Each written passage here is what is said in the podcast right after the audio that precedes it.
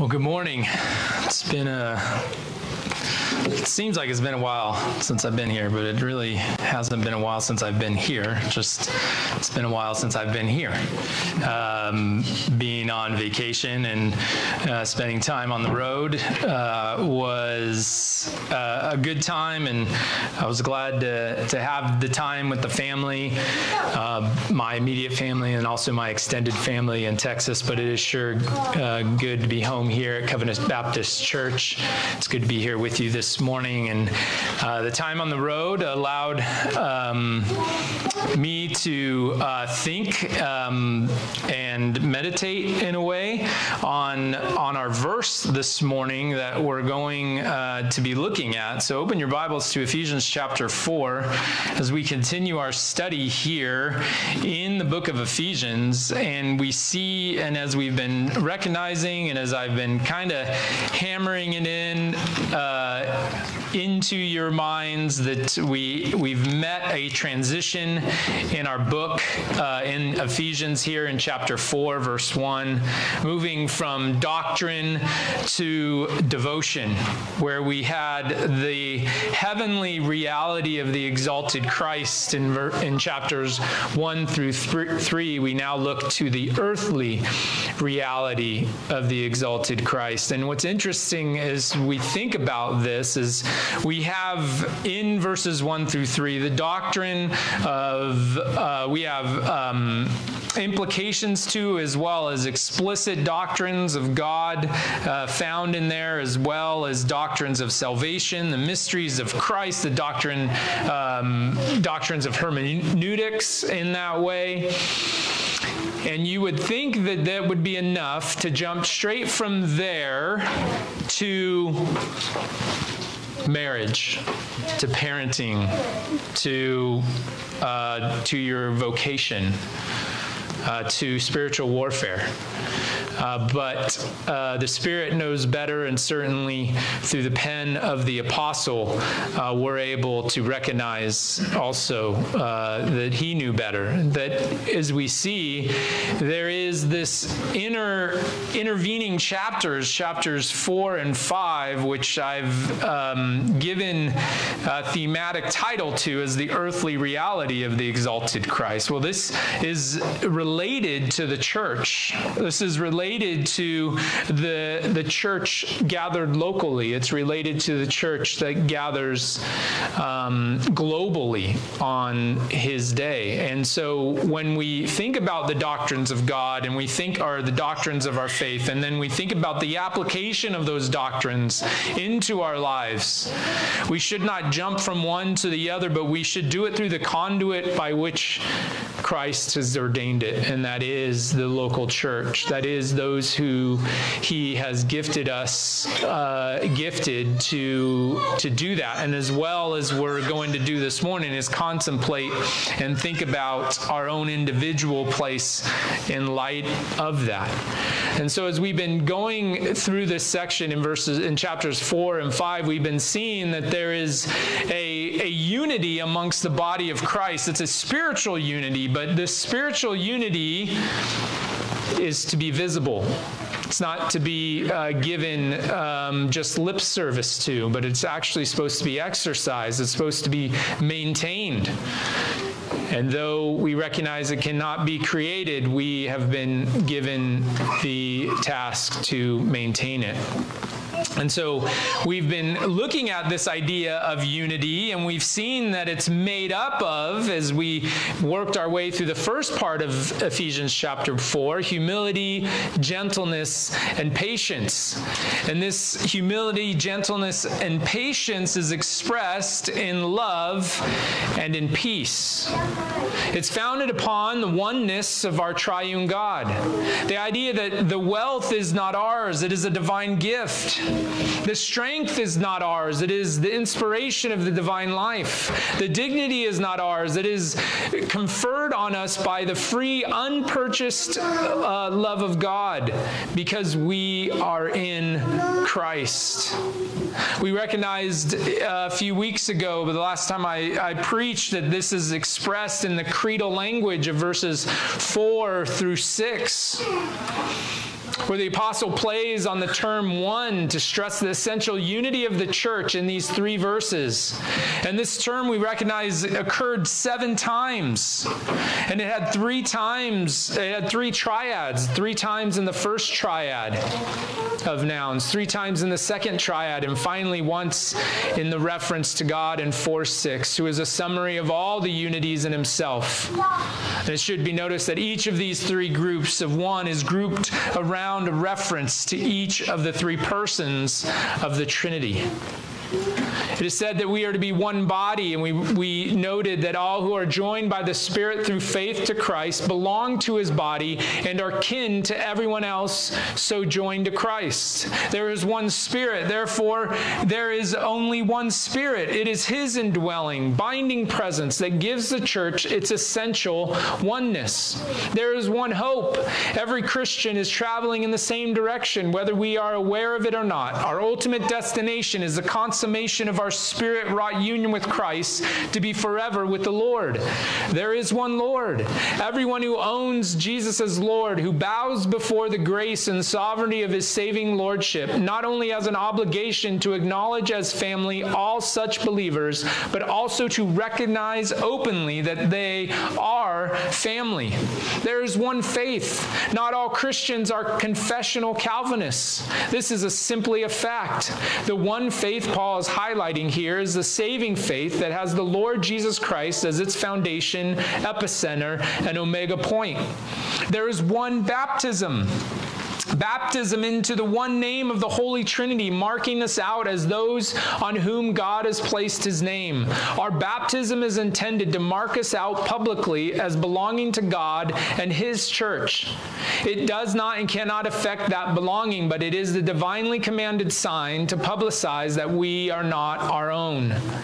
One God and Father. Here again, we recognize a triad, and so we may also recognize the Trinity in this passage. Paul writes of God the Father who is above all and through all and in all. All things are from God, who owes his existence to no one. All things are through him, as though to say, through the mediator, all things are.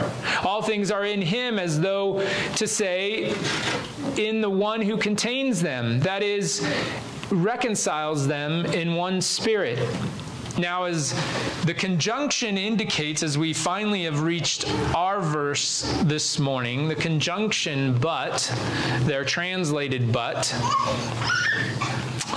marks a new point. It's a linking point. A new linking point is being taken up, essentially moving from unity now to diversity.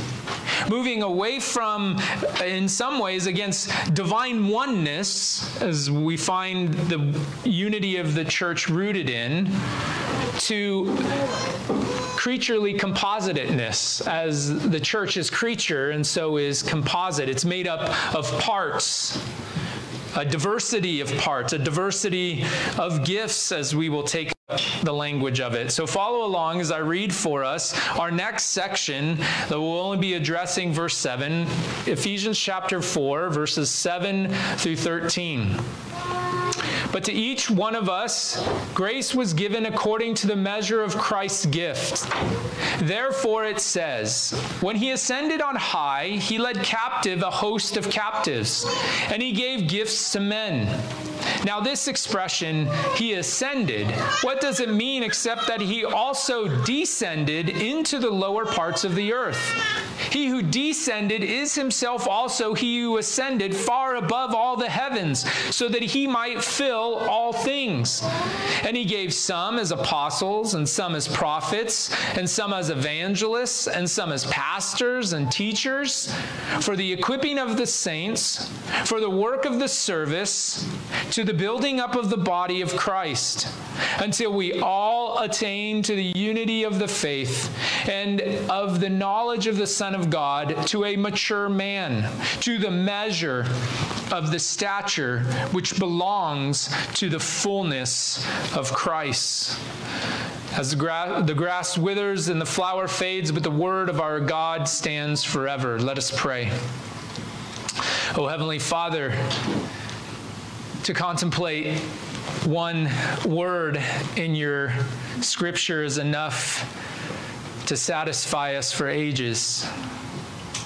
And so, as we contemplate one verse, Lord, I recognize we do so with a sense of limitedness and finitude. But we give glory to you this morning that we approach this verse as one not given to us by men, but one breathed out by you, breathed out for our very nourishment and comfort. So we ask that this would be accomplished this morning. You would do so for your glory alone, and we would do so to your great and wonderful praise. And we pray these things in Christ's name. Amen. Well, as we look at this uh, section and as we uh, really look at this verse and recognize it again, here we are uh, speaking of a transition in a transition chapter, this linking verse here between what has come before and what will come after, we must recognize that as we see that something is being given, it's being given according to something, and there is a, a, um, a magnet magnitude to that which is being given and a direction to that which has been given. And so, as we are looking at one verse this morning, I was thinking about this idea of unity with diversity or, or unity in diversity. Sounds uh, very uh, in vogue uh, during our day and age. This, there's diversity uh, police or diversity sections now in different parts of our society to make sure that there's just the right mixture of ethnic uh, backgrounds within a given group or, or a given uh, class of people. And so what we're, what we're not talking about, though, is a um, a manufactured diversity, one in which you go and you think uh, that uh, there is a whole set. Like I, I, collected baseball cards when I was a kid, and you had to get the whole set, one through 150, usually more than that. And uh, the baseball card companies were very clever because usually there was a few that you never really ever got, and only one person would get it, and you wondered how they did. But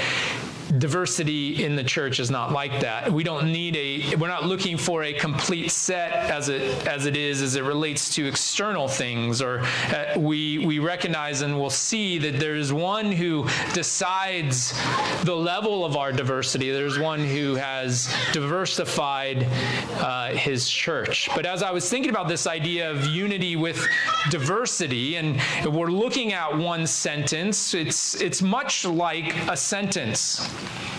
There's grammar. Well, there's a collection of words that are put together. They're put together in an order, and the different words carry uh, different connotations or have a different place, and that's grammar. Provides the structure, and there's punctuation. Grammar does give a sentence structure and order, and punctuation provides clarity of meaning. Each working together in their component parts to carry the point across. And as I'm always amused at some people's abilities to recognize comedy in ordinary places, I thought I might share with you something that always amuses me when it's pointed out, and that's when people point out road signs or monument signs or marquee signs that lack punctuation. We'll do so this morning to see this idea of when you lack um, diversity, when you lack these uh, these things, you lose something. And they and often these uh, signs and these monuments and marquees lack punctuation. This punctuation lacking in all these is a comma. So listen as I read these signs without commas. Attention, toilet only for disabled, elderly, pregnant children. So that's used only for disabled, elderly, pregnant children. People are eating children in this area. Please leash your dog and clean up after them. Hunters, this one's close to home. Hunters, please use caution when hunting pedestrians.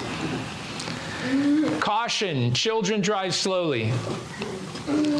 I'm adding a comma just out of um, uh, habit. Best, oh, this one, this one is most apt for this morning.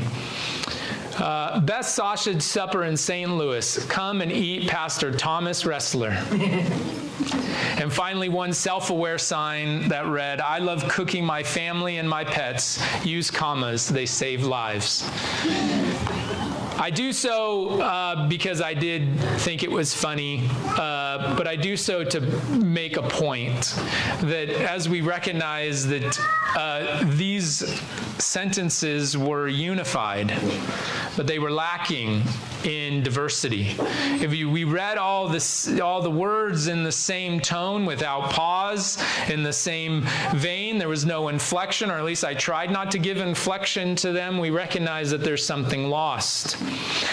And so we can see the little parts of a sentence can play a vital role in the whole. And it's something that as we look at our verse this morning and see how it connects later on to specific gifts that have been given to the church, and then we'll talk about how these gifts then um, play into the rest of the body of Christ. We may think that if we don't possess the ones listed here, we've not been endowed by them, that, that we don't have a real important place in church. It often drives people to uh, church hunt. It drives people to, um, you know, listless church visitation where they just go in and out of church churches looking for a place that they quote unquote can serve in or, or be useful in.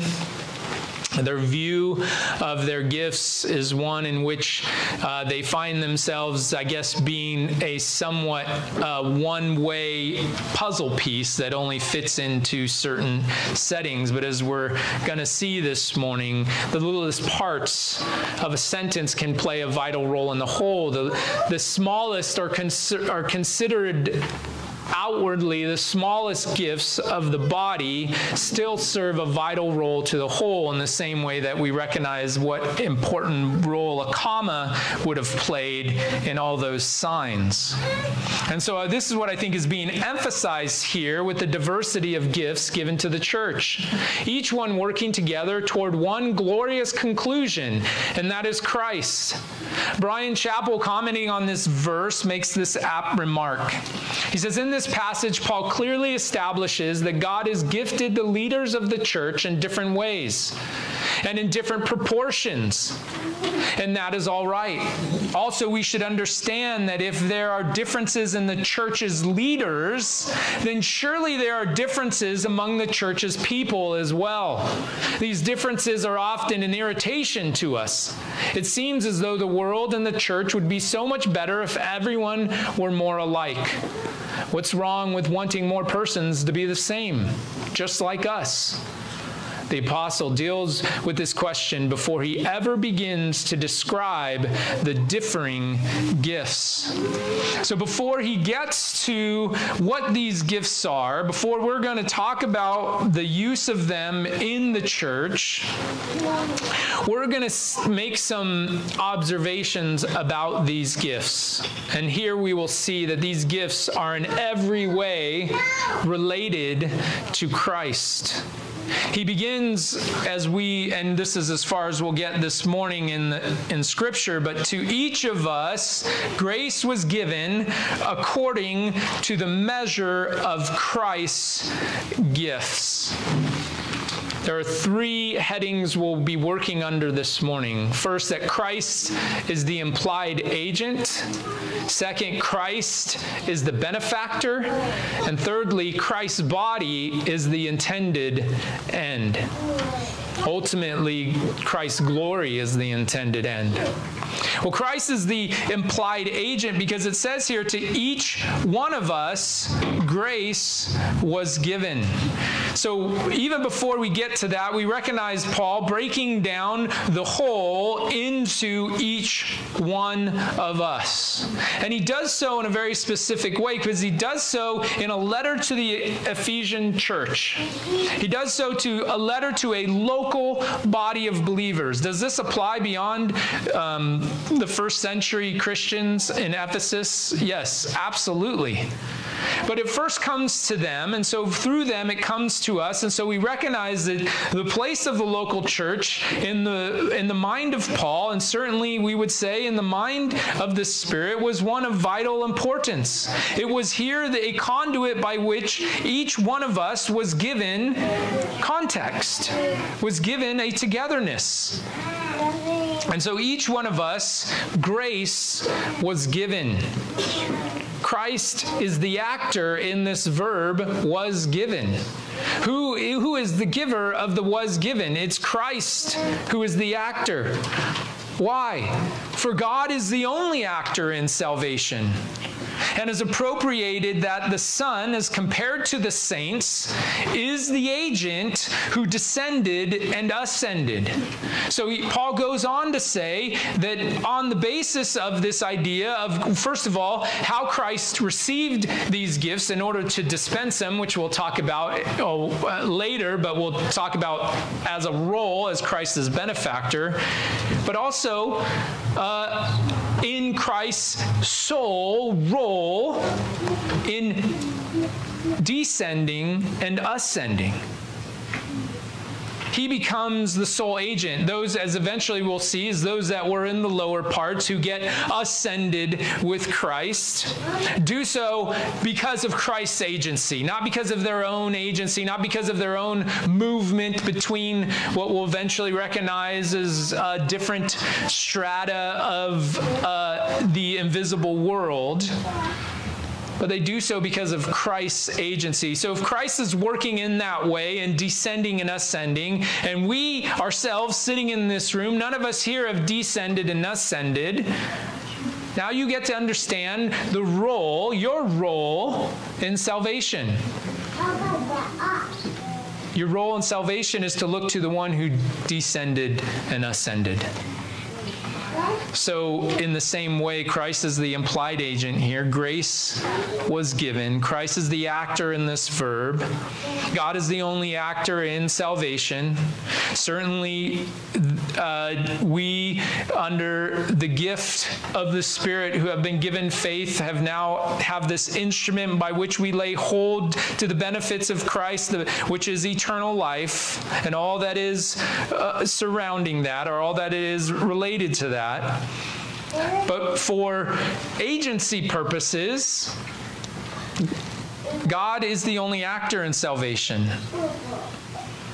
And as it relates to Ephesians 4 as appropriated that the Son, as compared to the saints, is the only agent who descended and ascended or according to his agency, descended and ascended. Why do I say as compared to the saints? Because eventually we're going to get to this, and I'll just give you a, a little, a little down payment on it. Is that uh, the Son goes nowhere that the divine presence was not. He doesn't go and take the divine presence into these lower parts because they weren't there, and then the, and then and then finally the divine presence fills all for we recognize that the, the essence of divinity is uh, omnipresence. It's, it's everywhere. God is everywhere. We teach our children that in our catechism. Where is God? God is everywhere. So the Bible recognizes that there's a place or there's a, uh, a place labeled as the lower parts, God is there. If there's a place labeled as hell, God is there. God is the one who is in all, is over all, through all, and in all. There's this theme also that runs through this section, even down beyond it, of filling, of filling all things. And so, as we recognize that Christ is the implied agent here, We recognize that he does so according to his agency, his agency and this mission of filling, of filling all things. That this is Christ's mission. And so uh, we recognize that Christ has given us certain gifts. We use them according to his agency, according to his mission, not our own, not for our own gain, not for vainglory. We do so as we present them back to the one who has given them to us. And we recognize as Christ being the giver is he is the benefactor. He is the one who has and gives. He is the one who has inherited and then bestows upon his posterity, upon his children according in our verse 7 it says according so this grace each one of us given grace was given according to the measure of Christ's gifts gift.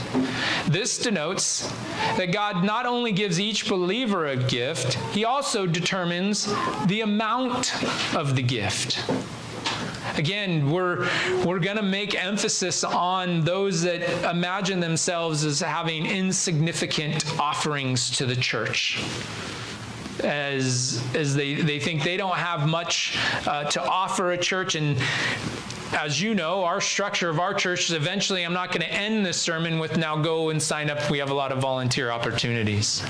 No, the gifts that we're eventually going to be talking about, or at least the, the end of these gifts, is going to be the mutual love of one another, the building up one another according to the gifts that have been given to us and have actually been measured out to us by Christ because he is the one who has earned them. He is the one who has uh, earned the right of them. Again, Paul makes the point by which by why how has Christ earned these things because he is the one who has descended and ascended.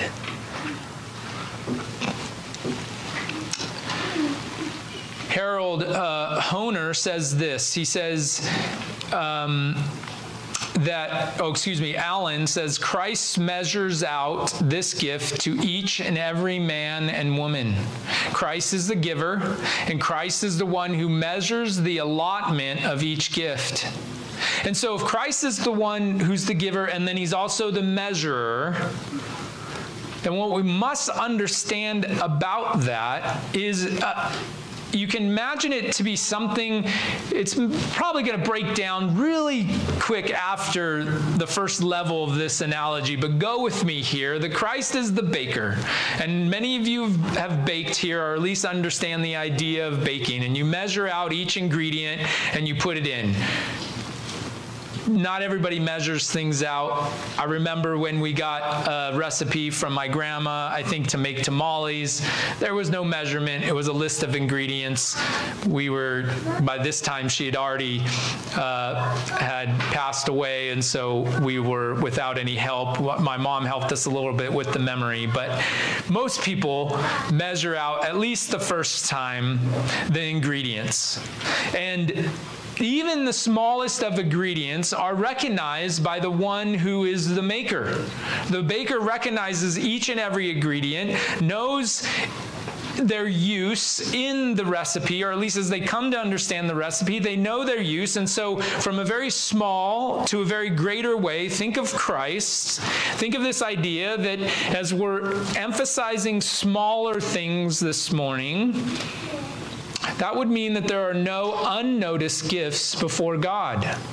That would that would mean that if you consider yourself um, the the smaller gifts, if you think the Lord has endowed you with smaller gifts or smaller measure of gifts, know that it may be unnoticed to the body, though I think we should strive to, to see these in other people, but they don't go unnoticed before God. For if He's the baker, He knows what makes up the final product. He knows what he's looking for, and in, in doing so, and what he has given you, he knows that he has given you as much, and he is pleased with your use of what he has given you.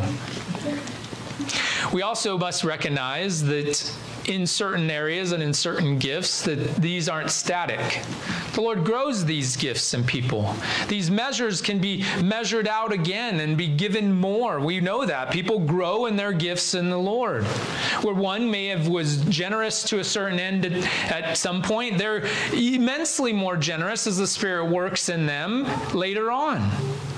And we can continue on in that example after example. So Christ is the benefactor, which means he determines the amount of the gifts. And if he is the one who determines the amount of the gifts, then no gift is unnoticed before God. No matter how small, no matter how much you think it's it's not doing anything to the body. It's as important as those commas that we read about earlier. It'll be as important as an individual body part. And if you were missing a certain body part, that would be less of a body, wouldn't be a whole body. Your body wouldn't grow appropriately.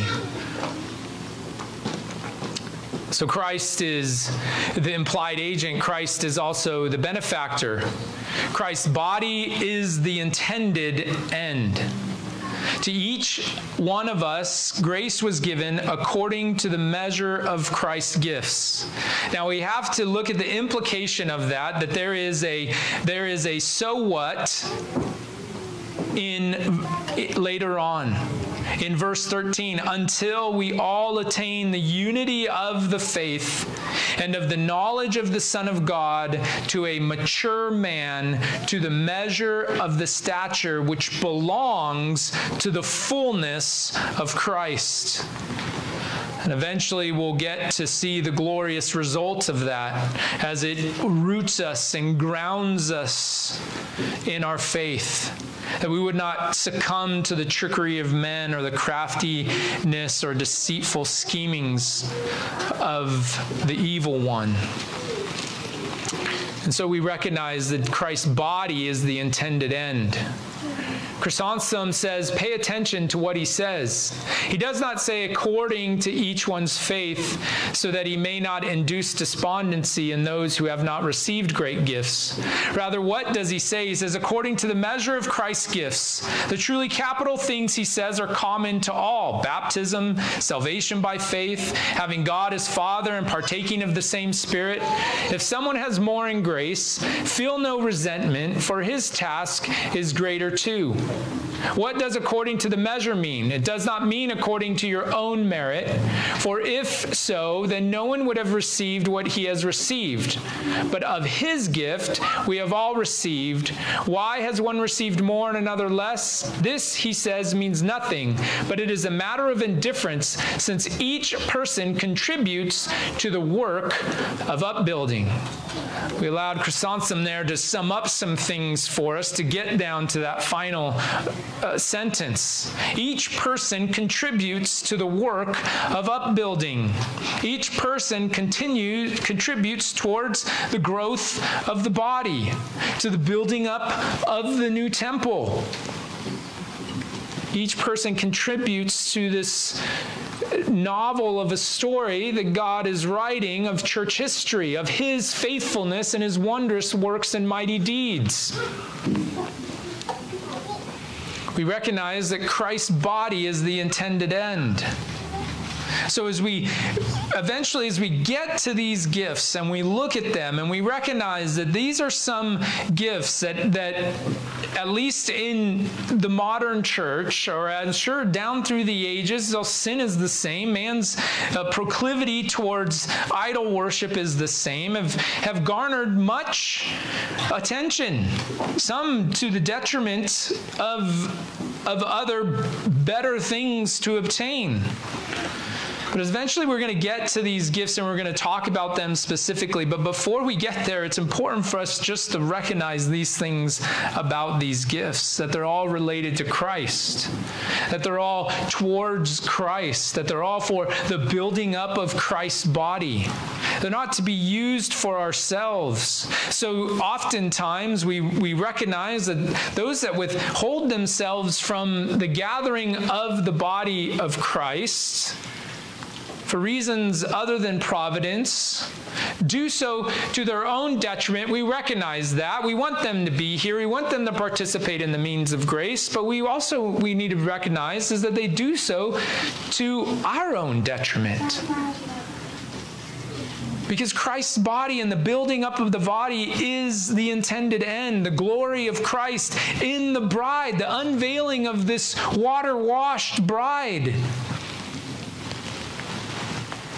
Is the whole body together. Is the whole body having been built up. It's not, it, it is in some ways that there's stations in the local churches, but in each church we can, we can say it, it equals the whole to a certain extent. We obviously don't have the whole of Christ's body as a membership in at Covenant Baptist Church, but in a sense, the whole of the membership of Covenant Baptist Church as a body. It's, it's a part of the body of Christ, and individually we make it up.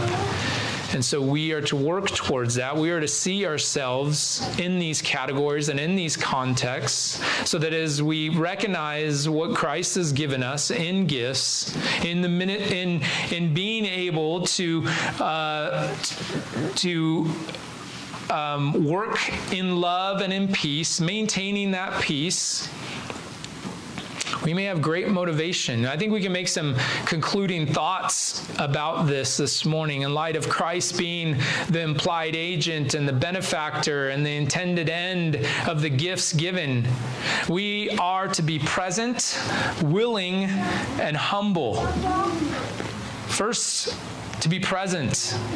Ian Hamilton makes this observation that all Christians should prize the local congregation of Christ and commit themselves to its life, worship, and service. We need one another. When one member suffers, all suffer. When one member rejoices, all rejoice. Too often, Christians see the church and its fellowship like a watering hole, a place to be spiritually replenished, not as a family to love and cherish and belong to to. If we are members together of the body of Christ, then our growth in Christ is dependent on us belonging with great commitment to the life of the body. We recognize that I'm preaching to the choir because you're here. I'm preaching, uh, I pray that I'm preaching to the choir because you're all seeking memberships in some congregation. But the encouragement this morning is that your presence on a weekly basis to the gathering of the people, to the gathering of the celebration of the Sabbath of Christ, is not something for you just to come and consume. It's something that you're a part of. It's something that you contribute to. Even if you sit there and you listen and you just engage and you greet each other with a holy kiss and you care for one another and ask about their week and you see how they're doing, these things are not just to be laid aside as if they're useless. They're working towards the building up of the body of Christ. It's, it's probably what um, as we traveled far, and again, we spent too much time in a car, but it made it feel like we were gone more than one uh, Lord's Day. But it's something that we talked about as we were gone is that we miss uh, the church. We miss being here with, with our family. We got to gather with other believers in another church, and it was great, and it was a sweet time, especially um, just uh, being together and, and being able to worship the Lord. But to be back here and to be encouraged, and I I mourn for Deborah because she was really looking forward to be here, being here. But we recognize that being present is something. It's not nothing. it's something. So being present and being the next thing I think we can, as a comment, concluding comment, is that we should be willing. We are to look at our Savior and not our status to understand our usefulness. We're not to look at what we think is meager in our gifts and think, well, this isn't very useful. We are to look at Christ we're to look at our Savior who, as Paul will make a point, who descended and ascended, who has accomplished something, who is in all and fills all. There's a fullness of Christ that whatever you think you hold in that hand is a part of that fullness. And so it is useful to the end of giving glory to our Savior. If Christ is the agent, then our gifts are of utmost value. If Christ is the benefactor, then our gifts are from e- eternal storehouses. If Christ is the intended end, then our gifts are never without needed motive. To use our gifts, and we're trying to figure out the motive for it. Christ is the intended end. His glory is our intended end, so we should never be without a motive. Christ is working and the instruments, the parts of grammar and punctuation he uses is us. So we should never be without reason to enter into service for our King and our Savior. And again, I'm not talking about volunteering to do whatever comes up around related to the church. I'm talking about being a real body with those that you have covenanted with in membership. Finally, as we look at these gifts and we think and we consider uh, their origin, we consider their in every way related to Christ. Again, we're not talking about ourselves, we're talking about Christ. The final thing is that we should be humble. Our being gifted is not a badge of pride but should drive us deeper into humility before our Savior. John Gill was helpful. He says, It may be observed that every member of Christ and minister of his receive more or less grace and gifts from him, and that what they receive is all of free grace and in measure. And though they may have gifts differing from one another, yet all are useful, so that there is no room for pride, envy, and contempt, which would break in upon the unity of the Spirit. Again, recognize the wisdom of the Spirit of the Lord as he's working through the pen of Paul, where he's moving from these doctrines of God and of salvation and of all these wonderful truths. And now he's gonna we're gonna apply these into our lives. And so he brings in this idea of unity. That we're all together.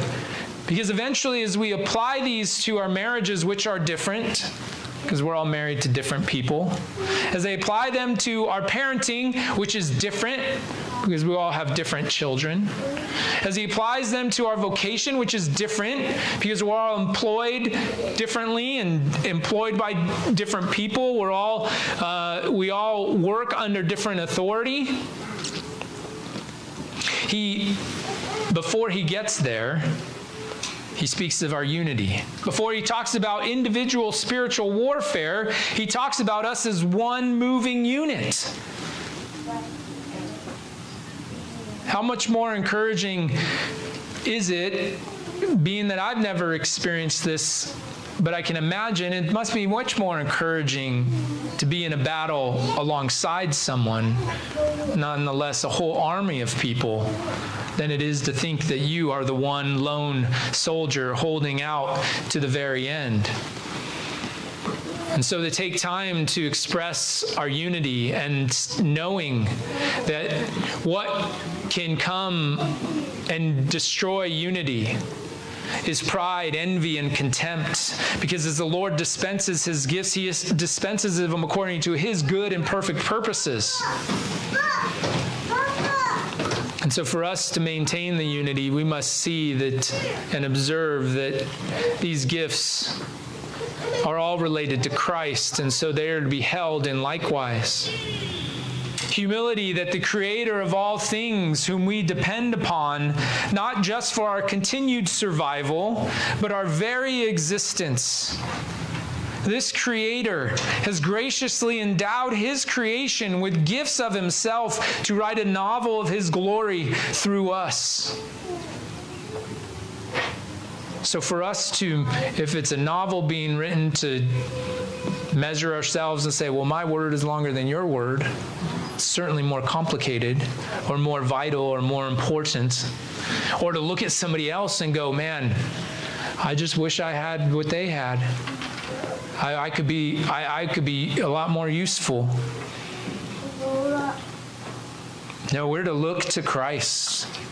We're to look at to the one who dispenses. We're to look to the one who measures. We're to look to the one who is the giver. And with the eyes of faith, we're to look to see the glory that is ours in Him that we're all working together for. So as we begin, as we continue to look at this idea, the foundation of these gifts, let us give glory to Christ who perfectly dispenses these gifts to his church, mixing them in the right portions for his perfect glory and our good. Let's pray. Oh, Heavenly Father, we give you glory this morning that we can consider such wonderful things as your benevolence to us, your kindness in dispensing of gifts. Oh Lord, may we be humbled at the reality that we do so in the service of the one who created all things, who sustains all things, who keeps all things in being. Who is man, O Lord, that you would think of him? Greater glory still to be given, Lord. We thank you and we pray these things in Christ's name. Amen.